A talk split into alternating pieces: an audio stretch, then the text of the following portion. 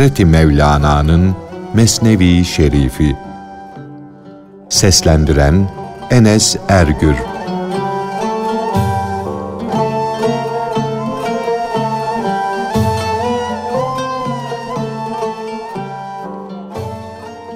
Bir Müslümanın bir mecusiyi dine davet etmesi.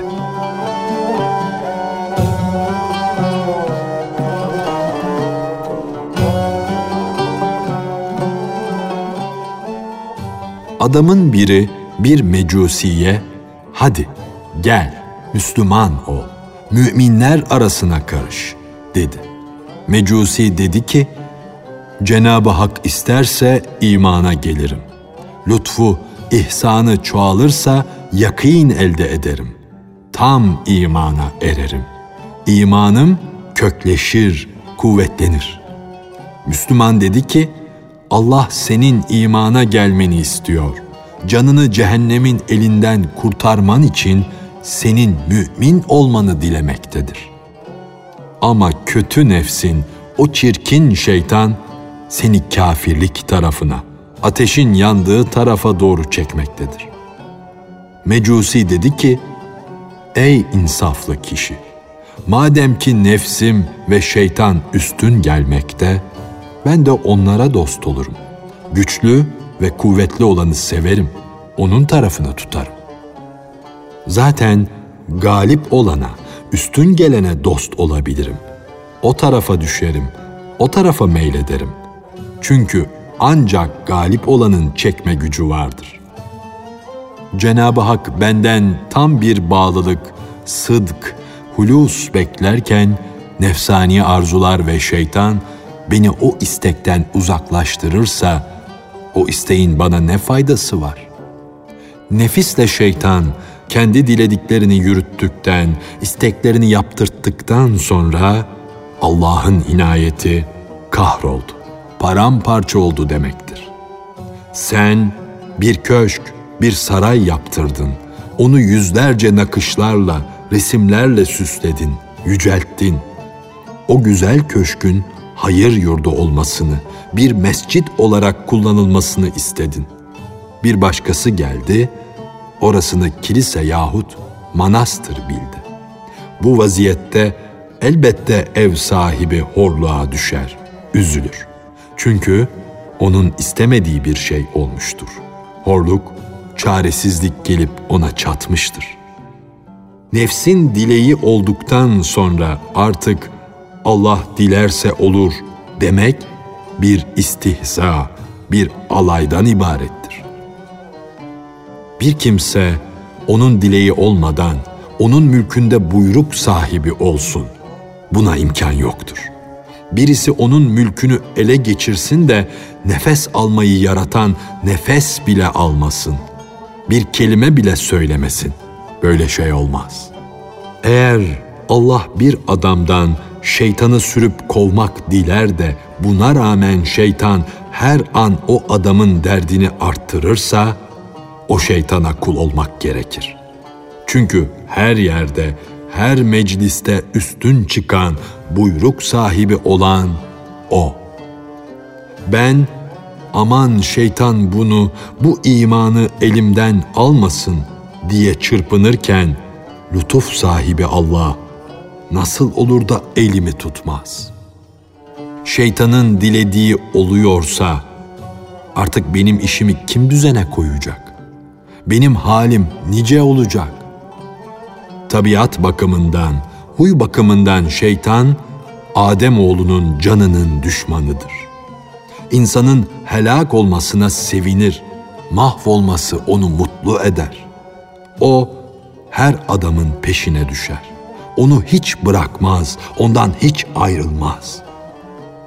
Onun kötü huyu, çirkin tabiatı onu hiç bırakır mı? Çünkü onun kötü huyu sebebi yokken tutar, onu zulme, düşmanlığa çeker götürür. Haşa, Allah hakkı için Allah neyi dilerse o olur. O mekan aleminde de buyruk sahibidir, mekansızlık aleminde de. Hiç kimse onun mülkünde onun emri olmadıkça bir kılı bile kımıldatamaz. Mülk onun mülküdür. Ferman onun fermanıdır. Onun yarattığı şeytan onun kapısında en değersiz bir köpektir.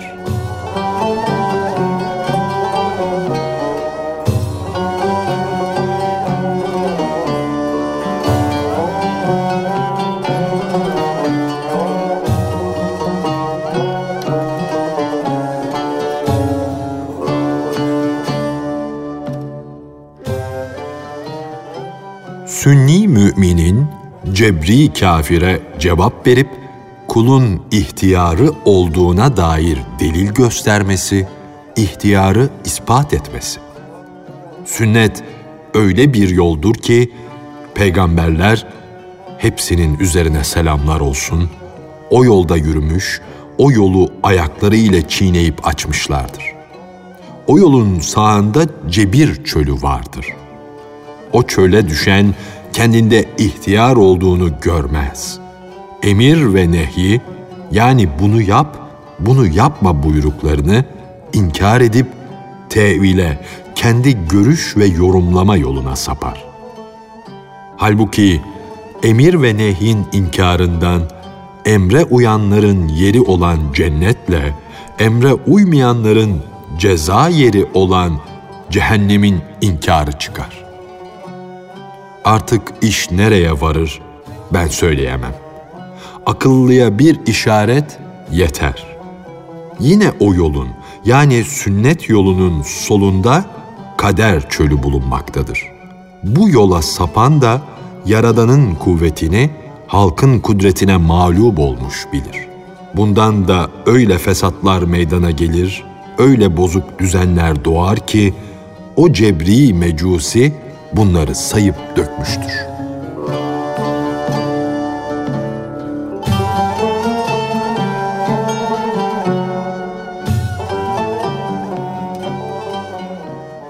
Mümin, ey Cebri dedi. Sen söyleyeceklerini söyledin. Şimdi beni dinle. Ben de cevap vereyim. Kaza ve kader hususunda cebri görüşüne göre nükteler söylüyorsun. Şimdi macerayı dinle de onun sırlarını benden duy. Şüphe yok ki bizim bir ihtiyarımız, yapma gücümüz vardır. Duyguyu inkar edemezsin. Bu apaçıktır. Taşa hiç kimse gel buraya diyemez. Bir kerpiç parçasından hiç kimse vefa beklemez.''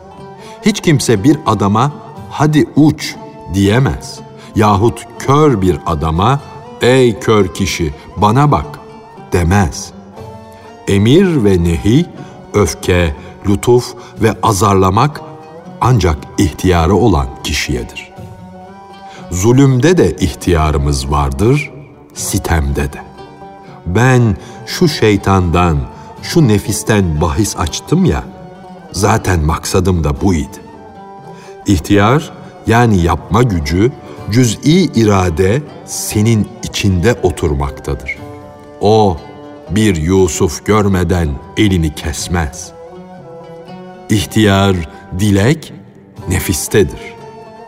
Dilediği şeyin yüzünü görür de ondan sonra iş yapar. Köpek yatmış uyumuştur. İhtiyarı da kaybolup gitmiştir. Fakat işkembeyi görünce kuyruğunu sallamaya başlar. At arpayı görünce kişnemeye başlar.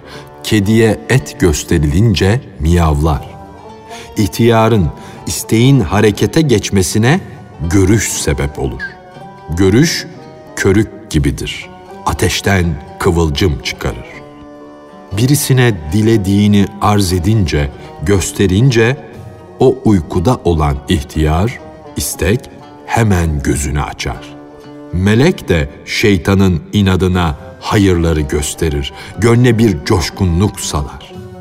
Böylece hayır işlemek hususunda ihtiyarın harekete geçer.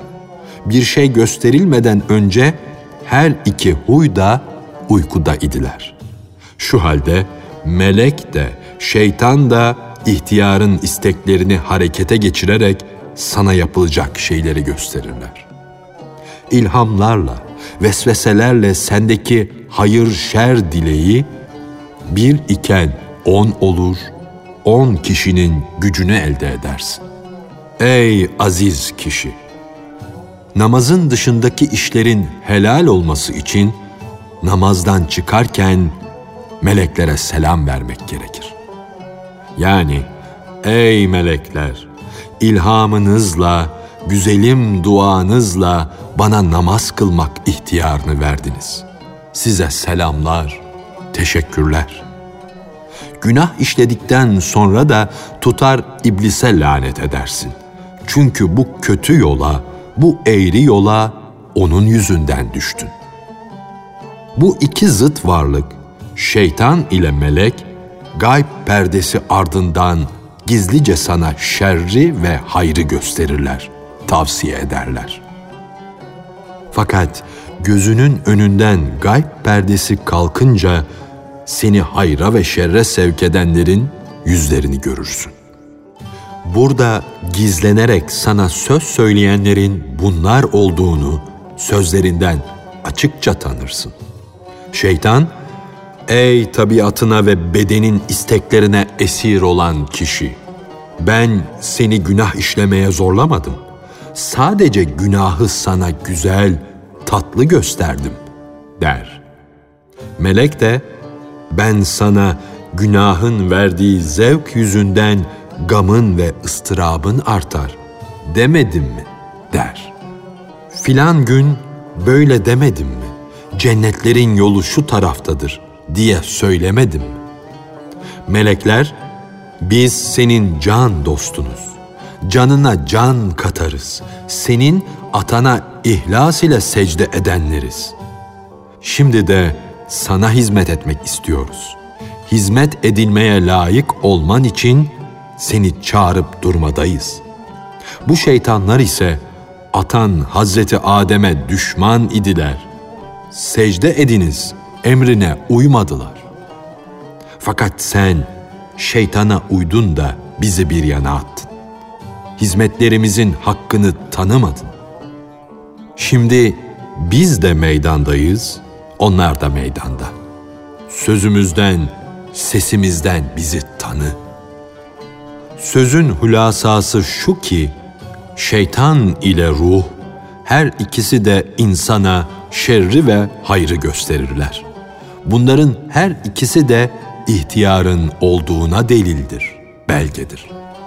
Bizde görünmeyen gizli bir ihtiyar var.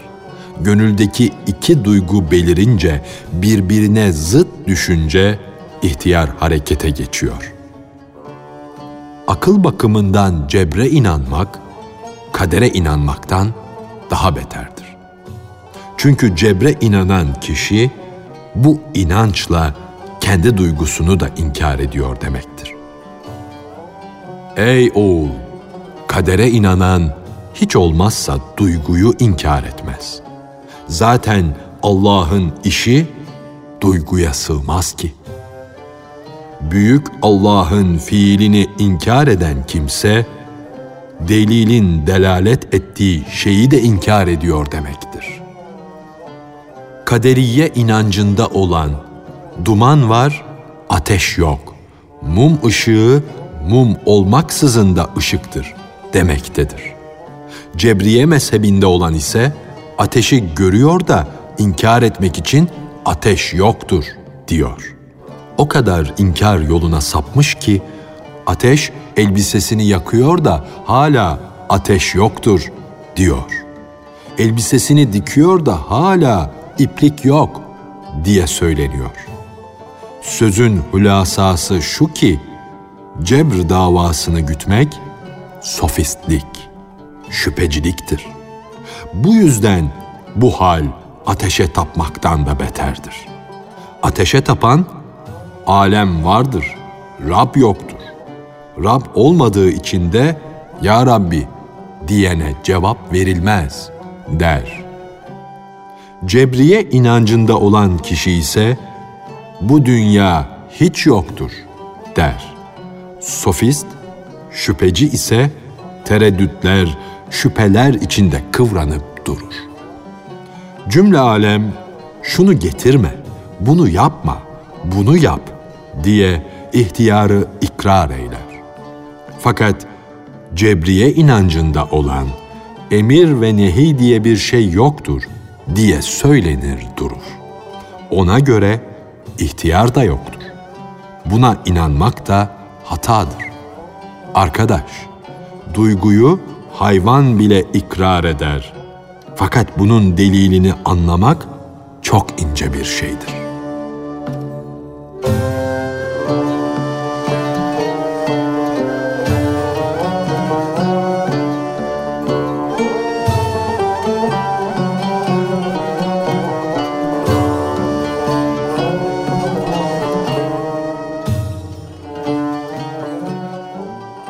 İhtiyar dediğimiz bir şeyi yapıp yapmama dileği gibi vicdani idrak ile biz çaresizliği, öfkeyi, hoşgörürlüğü, sıkıntı ve belaya sabır ve tahammül etmeyi, tokluğu ve açlığı anlarız. Duygu ile sarıyı kırmızıdan, büyüyü küçükten, acıyı tatlıdan, miski pislikten ayırt ederiz. Dokunmakla da yumuşağı katıdan, sıcağı soğuktan, yakıcı sütü sıcak sütten, yaşı kurudan, duvarı ağaçtan ayırt etmiş oluruz. Şu var ki, vicdani anlayışı inkar eden, hissi ve duyguyu da inkar eder. Hatta daha da ileri gider. Şu hakikat ki, vicdani anlayış yani iç duygular dış duygulardan daha da açık olarak duyulur dış duyguya engel olmak, duygunun meydana geleceği yolu kesmek, bağlamak mümkündür. Fakat vicdani anlayışı men etmenin imkanı yoktur. Akıllıya işaret yeter.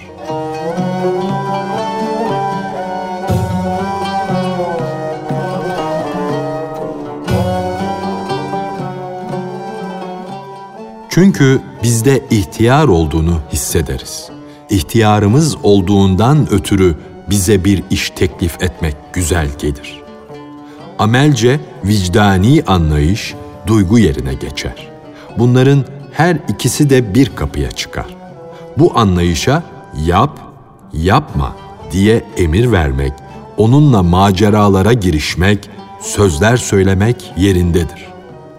Güzelim, yarın bunu yapayım yahut onu yapmayayım demen ihtiyarın varlığını ispat etmektir.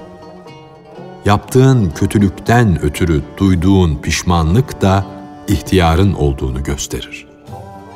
Demek ki kendi ihtiyarınla pişman oldun, doğru yolu buldun. Deveci bir deveyi dövse, o deve dövene kin güder, düşman olur.'' Deve kendini döven kişinin sopasına kızmaz. Döven kişiye kızar. Demek ki deve bile ihtiyardan koku almıştır. Bütün Kur'an emirdir, nehidir. Başa gelecek musibetlerden insanları uyarmaktır. Mermer taşa emredildiğini kim görmüştür? Hiçbir bilen, hiçbir akıllı bunu yapar mı? Kerpiçe, taşa kızar da kin güder mi? Ey ölüler! Ey ellerinden bir şey gelmeyenler! Böyle yapın, şöyle edin. Dedim, neden yapmadınız? Der mi? Ey eli bağlı, ayağı kırık köle! Hadi, mızrağı eline al da gel, savaş, der mi? Yıldızları, gökyüzünü yaratan Allah nasıl olur da bilgisizce emir ve nehide bulunur? Ey Cebri, kulda ihtiyar yoktur diye aklınca haktan aczi giderdin. Ama haşa, ona bilgisiz, akılsız, ahmak dedin. Kader yoktur. Kul dilediği ile kendi ihtiyarı ile iş yapar. Demekte hiç olmazsa acizlik yoktur.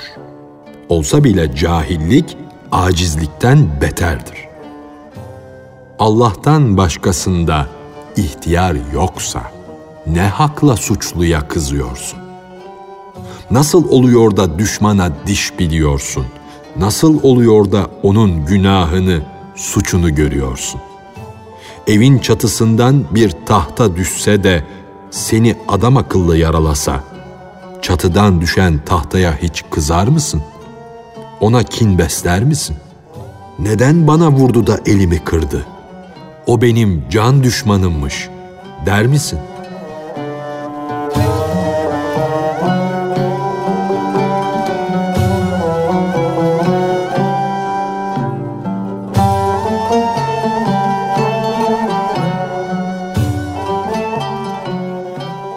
Hazreti Mevlana'nın Mesnevi Şerifi.